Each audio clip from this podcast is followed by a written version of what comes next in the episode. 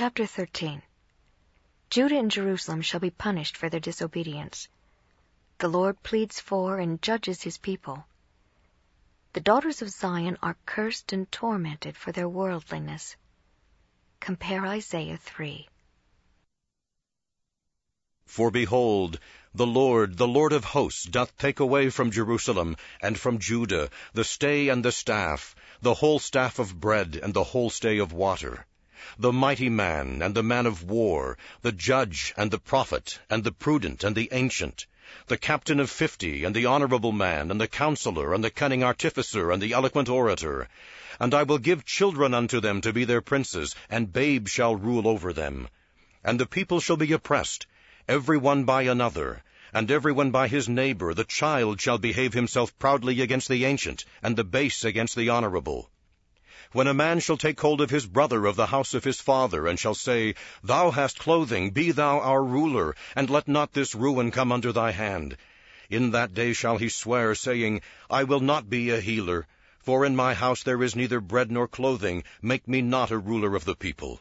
For Jerusalem is ruined, and Judah is fallen, because their tongues and their doings have been against the Lord, to provoke the eyes of his glory.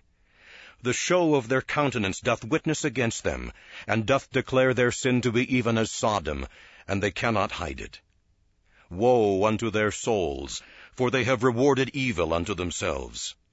Say unto the righteous that it is well with them, for they shall eat the fruit of their doings. Woe unto the wicked, for they shall perish, for the reward of their hand shall be upon them.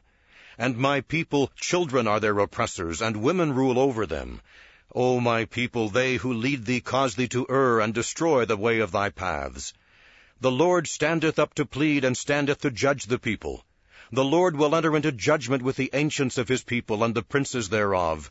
For ye have eaten up the vineyard, and the spoil of the poor in your houses. What mean ye? Ye beat my people to pieces, and grind the faces of the poor, saith the Lord God of hosts.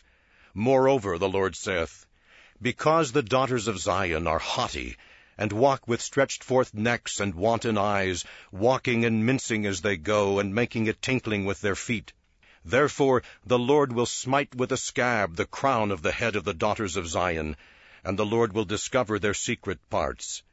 In that day the Lord will take away the bravery of their tinkling ornaments, and cauls and round tires like the moon, the chains and the bracelets and the mufflers, the bonnets and the ornaments of the legs, and the headbands, and the tablets and the earrings, the rings and nose jewels, the changeable suits of apparel, and the mantles, and the wimples, and the crisping pins, the glasses, and the fine linen, and hoods, and the veils.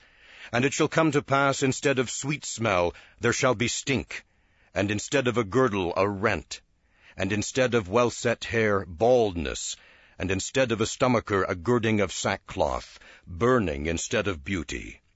Thy men shall fall by the sword, and thy mighty in the war. And her gates shall lament and mourn, and she shall be desolate, and shall sit upon the ground.